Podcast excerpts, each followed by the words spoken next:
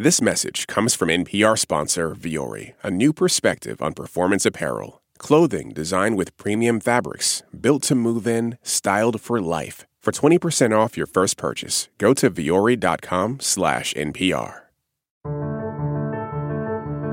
The man behind a powerful Russian mercenary group fighting in Ukraine. This is the State of Ukraine from NPR News. The Wagner Group is a mercenary fighting force in Ukraine known for recruiting soldiers from Russian prisons. Wagner has been active around the world for years, but the war in Ukraine has raised the group's profile. It has also raised the profile of its founder, Yevgeny Prigozhin. NPR's Moscow correspondent Charles Maynes traveled to Prigozhin's home city of St. Petersburg and gives us this profile.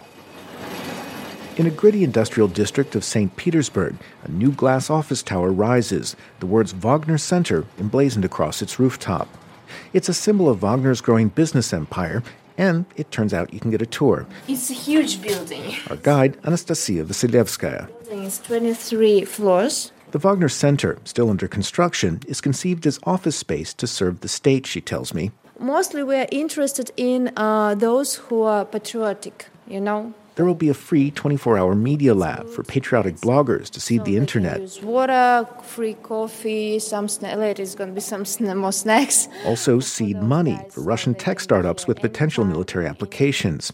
And on the upper floors, luxury boardrooms with a view. We will not have offices here, maybe one or two just for our for big boss. Not the big big boss. Can I ask about the big big boss?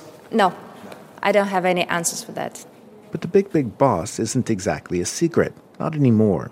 After years of operating in the shadows, Wagner's founder, 61 year old Yevgeny Prigozhin, now very much wants to be seen.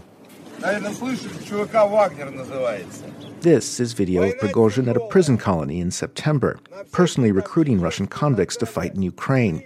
Survive six months, promises Prigozhin, and you're a free man. God and Allah can take you out of here in a casket, he says, I can get you out of here alive. Or there's Prigozhin here, in the town of Soledar, in East Ukraine, this past January, where he says he's come to hand out medals to Wagner fighters after a hard fought victory. They're probably the most experienced army in the entire world today, he says of Wagner, an army that after years of denials, Prigozhin now acknowledges as his own. It's a mercenary force that has been linked to covert Kremlin military operations in Syria, Africa, Ukraine, and beyond. The question is, why go public now? Longtime observers say the answer lies in Prigozhin's pursuit of power and influence. Denis Korotkov is a Russian investigative journalist who broke several of the early stories on Wagner's activities. That was in 2014. Back then, Prigozhin was better known as Putin's chef, a nickname he earned after building a restaurant and catering empire favored by the Kremlin from humble beginnings as an ex-con operating a hot dog stand. But Korotkov discovered Prigozhin was also secretly recruiting Russians to fight along separatists in the Donbass, a private militia he named after the 19th century German composer. It was with permission straight from the top, argued Korotkov, part of a Kremlin off the books effort to hide Russian meddling in Ukraine. Fast forward to today, and Korotkov has fled Russia out of concerns for his safety, but he says Wagner, now an army of some 50,000 men, is central to efforts to salvage Russia's current military campaign, and Prigozhin knows it. Российской армии совершенно не наблюдается стимула воевать.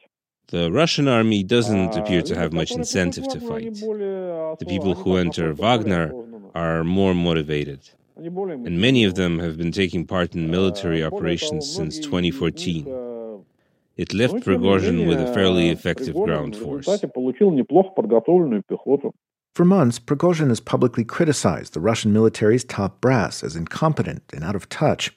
He's also feuded with them over who deserved credit for battlefield victories when they come. Сегодня был взят населенный пункт Красная гора.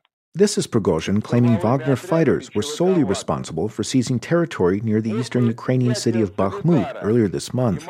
Prigozhin presents Wagner ranks, dubbed the musicians by his media empire, as the best of the best, better trained, equipped, and paid than regular troops. Задача была выполнена, и цели уничтожены. Prigozhin has even produced slick action films that mythologize Wagner heroics and sacrifice, even if real life has proven more complicated. Они являются, я не знаю кем, как, какой статус у них. Victor Litovkin, a military analyst with the state run TASS news agency, notes Wagner operates in a legal gray zone. Despite its now acknowledged role in the Kremlin war effort, Wagner, he says, is still formally an outlawed militia at home. Но если их государство привлекает к решению тех или иных задач, if the government allows Wagner to work and doesn't get in their way, it means the government approves. It approves, but it bears no responsibility. Because the men serving in Wagner aren't soldiers, the law doesn't apply to them. Like Russia's military, Wagner has faced and denied allegations of war crimes in Ukraine. Undisputed is the group's practice of extrajudicial killings of its own fighters suspected of disloyalty. In November, Wagner released video footage of the execution of one of its own members. The fighter, a convict recruited for the war, surrendered to Ukrainian forces was later returned in a prisoner swap. Prigozhin has since embraced the executioner's tool, a sledgehammer, as a proud symbol of Wagner battlefield justice. All of this, the violence and the infighting with Russia's military, is happening on President Putin's watch. Whether because the Kremlin leader is allowing it or simply can't control it is a matter of debate. Either way, Prigozhin benefits from the ambiguity, says Alexander Prokopenko, an independent analyst focused on Russian government policymaking.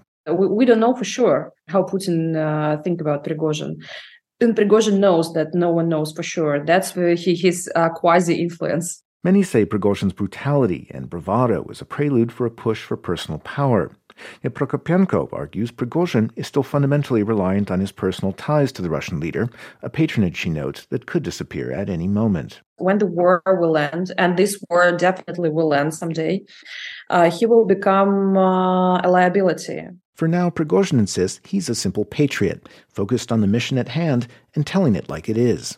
Поэтому политических амбиций ноль. In a recent video interview with a pro Kremlin military blogger, Prigozhin insisted he had zero political ambitions and hopes only to retreat with his mercenaries to a warm climate once the war is won. Yet Korotkov, the journalist, says Prigozhin's continued public role, perhaps even survival, given the powerful enemies he's made, depends on his army constantly proving itself on the battlefield, whatever the cost in lives. Группа Вагнера не достигнут значимых успехов в Украине, if Wagner doesn't make significant achievements in Ukraine, Prigozhin's star will of course fall, says Korotkov, and there will be plenty of people, he adds, who would be happy to participate in burying him. Charles Maynes, NPR News, St. Petersburg.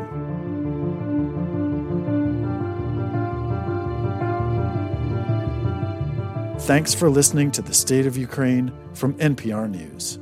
Please come back to this feed for more on the war and its impacts around the world. This message comes from NPR sponsor Warby Parker. Their glasses start at $95, including anti reflective, scratch resistant prescription lenses that block 100% of UV rays. Try five pairs of frames at home for free. Go to warbyparker.com/slash covered. Support for NPR and the following message come from IXL Online. Is your child asking questions on their homework you don't feel equipped to answer? IXL Learning uses advanced algorithms to give the right help to each kid, no matter the age or personality. One subscription gets you everything. One site for all the kids in your home, pre K to 12th grade. Make an impact on your child's learning. Get IXL now. And NPR listeners can get an exclusive 20% off IXL membership when they sign up today at IXL.com/NPR. Black perspectives haven't always been centered in the telling of America's story. Now, we're taking center stage. Introducing NPR's Black Stories, Black Truths, a collection of Black led stories from NPR's podcasts. Search NPR Black Stories, Black Truths wherever you get your podcasts.